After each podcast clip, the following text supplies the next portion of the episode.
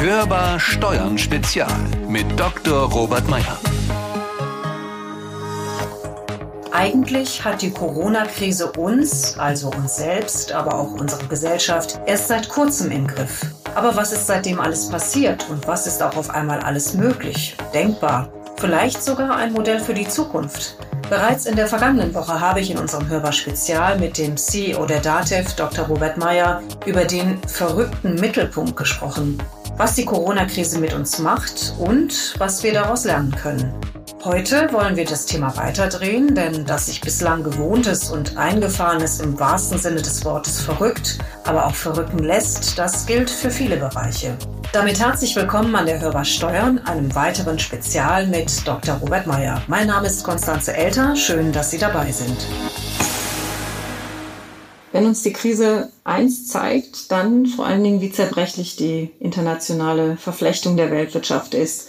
Also welche Folgen es haben kann, wenn jetzt so eine Pandemie dafür sorgt, dass Lieferketten unterbrochen werden, dass sie möglicherweise ganz wegfallen. Wir sehen das gerade beim Thema Masken ganz erheblich. Oder aber, wenn Grenzen wieder hochgezogen werden. Auch das stellen wir ja gerade in der Europäischen Union fest, wie ungewohnt das für uns ist. Müssen wir möglicherweise über eine Deglobalisierung nachdenken?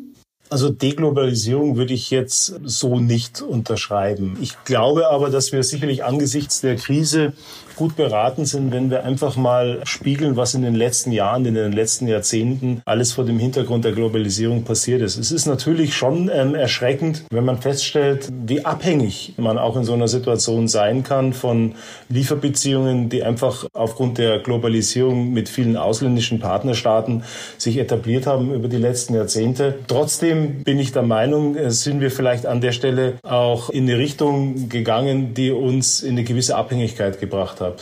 Ähm, wenn ich höre, dass wir äh, keine Schutzausrüstung haben, wenn ich höre, dass wir ähm, bei den Medikamenten irgendwann in eine Situation kommen, dass uns diese ausgehen, weil die einfach in anderen Kontinenten teilweise nur produziert werden, dann sollten wir das vielleicht reflektieren und an der einen oder anderen Stelle vielleicht unsere Wirtschaft etwas regionaler wieder aufstellen. Also ein paar Kompetenzen auch wieder nach Deutschland oder idealerweise nach Europa tun. Wenn man jetzt so an die letzte große Krise, wir hatten das bei einem unserer letzten Gespräche ja auch schon besprochen, dass das sehr stark an die letzte Krise 2008 erinnert.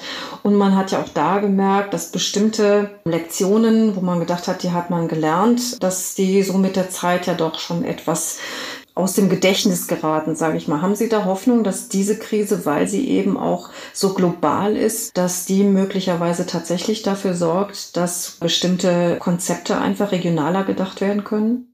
Ja, also meine Sorge ist, ähm, dass die Erleichterung, wenn Corona vorbei ist, so groß ist, dass man das, was man jetzt die letzten Monate durchlitten hat und ich sag mal, in welche Situationen wir gekommen sind, dass man das vielleicht sogar relativ schnell wieder vergisst oder vielleicht sogar verdrängen oder vergessen möchte. Trotzdem glaube ich, dass einige Dinge, die uns in Corona geholfen haben, also während der Corona-Krise geholfen haben, dass die dann vielleicht doch einen großen gesellschaftlichen Konsens finden werden. Also ein Thema, was für mich sehr relevant sein wird, also ich bin ja in, in meinem Beruf sehr viel unterwegs, also ich mache extrem viel Geschäftsreisen, also drei, vier Tage die Woche bin ich auf jeden Fall nicht im Office gewesen, um den Begriff mal wieder aufzugreifen in Nürnberg, sondern äh, bin in der Republik rumgereist. Ich glaube, das wird sich auf jeden Fall beibehalten, dass wir weniger Geschäftsreisen machen. Wir werden möglicherweise auch deutlicher überdenken, welche Geschäftsreisen vielleicht wirklich noch nötig sind, weil man hat sich einfach daran gewohnt, dass auch der Austausch mit Geschäftspartnern in einer virtuellen Form stattfinden kann und das Ganze auch nicht weniger effizient. Also da waren die Erfahrungen in den, in den letzten Wochen und Monaten sicherlich zuträglich, dass man an dem Paradigma vielleicht in der Zukunft nicht mehr festhalten muss, dass alles mit Geschäftsreisen, also mit einer räumlichen Veränderung der eigenen Situation verbunden ist. Die virtuellen Tools, die wir dort äh, jetzt eingesetzt haben, die zeigen uns, es geht auch so. Sie haben das Stichwort gerade genannt, Effizienz, aber gerade so der Austausch auch zwischen Geschäftspartnern auf einer bestimmten Ebene lebt ja auch vom Persönlichen, lebt ja auch vom Zwischenton, sage ich mal. Geht das wirklich tatsächlich alles virtuell? Braucht es da nicht das ein oder andere persönliche Gespräch? Ich persönlich bin immer ein Freund von, von Balance. Ich glaube, es wird sich zeigen, dass einige Gespräche sicherlich in einem persönlichen Umfeld stattfinden müssen. Nur wenn wir das Thema Effizienz neu bewerten und vielleicht auch neu skalieren, dann werden gewisse Geschäftsreisen obsolet werden. Das lässt sich über Videokonferenzen, über virtuelle Formate abbilden. Und dafür die Zeit, die ich an der Stelle gewinne, wenn ich die dann in genau diese Geschäftstermine investieren kann, die eben das, was Sie gerade gesagt haben, erforderlich machen, nämlich der persönliche Austausch, ich glaube, dann hat man vielleicht sogar eine Win-Win-Situation. Auf der einen Seite Effizienzgewinn, auf der anderen Seite mehr Zeit für die Termine, die wirklich auch Zeit bedarfen. Zum Beispiel?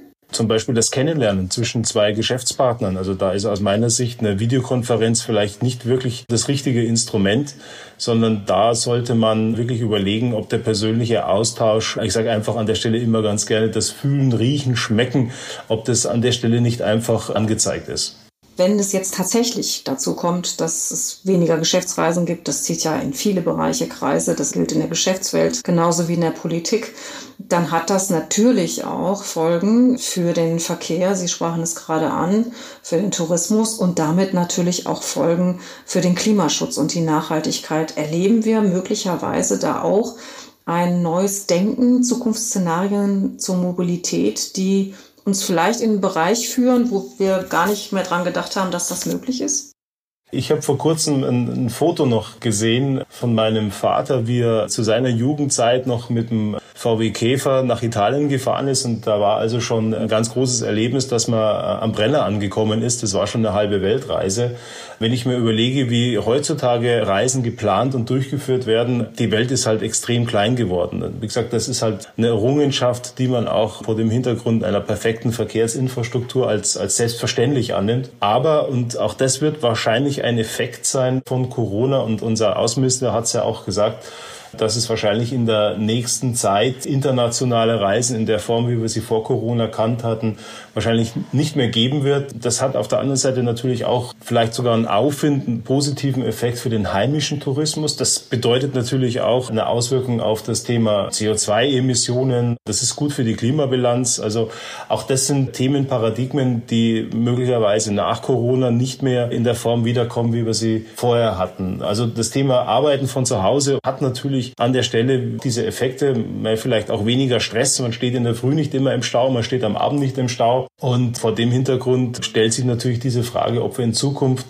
überhaupt noch einen festen physischen Arbeitsplatz brauchen. Das wird wahrscheinlich eine zentrale Diskussion sein. Es wird sich die Frage stellen, ob wir in Zukunft nicht mehr Wert darauf legen sollten, agil und projektorientierter zu arbeiten.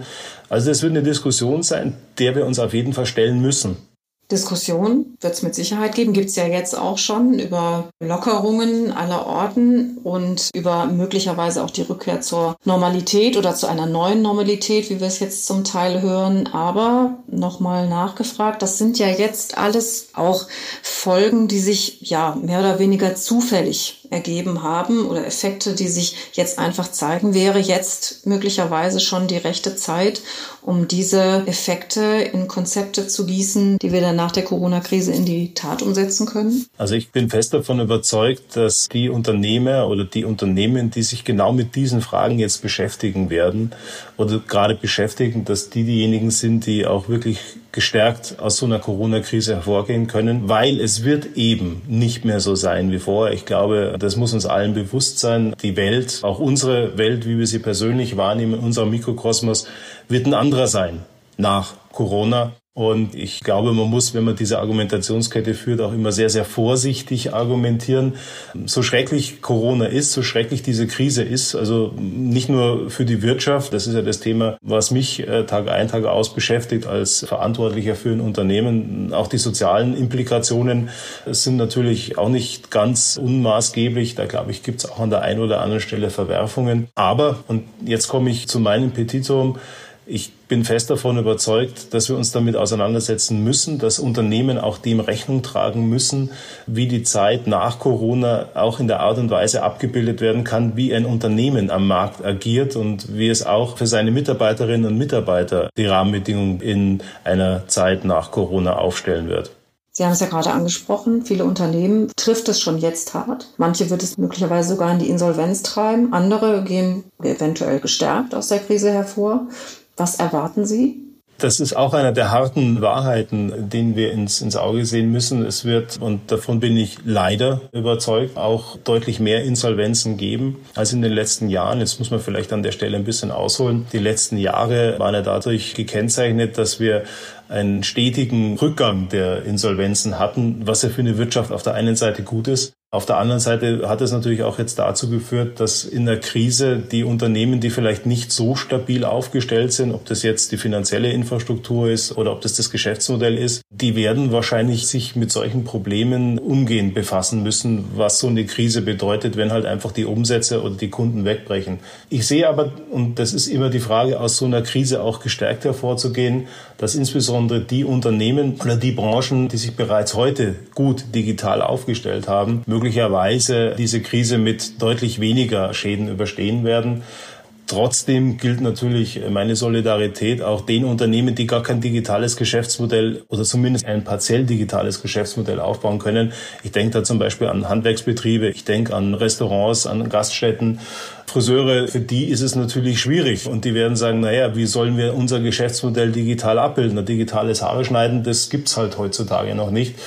Aber, und vielleicht die Quintessenz, ich bin davon überzeugt, dass diese Krise zu einem massiven Digitalisierungsschub in der Gesellschaft und in der Wirtschaft, also in der Volkswirtschaft gleichermaßen führen wird. Jetzt gehen wir zum Schluss noch mal ein Stück weiter, vielleicht auch einige Jahre weiter, wenn Sie ein Gedankenexperiment über die Zeit nach der Corona-Krise anstellen würden. Also jetzt vielleicht nicht 2021, sondern tatsächlich vielleicht 2025. Wie sieht dann die Zeit aus? Wie sieht unser Alltag dann aus?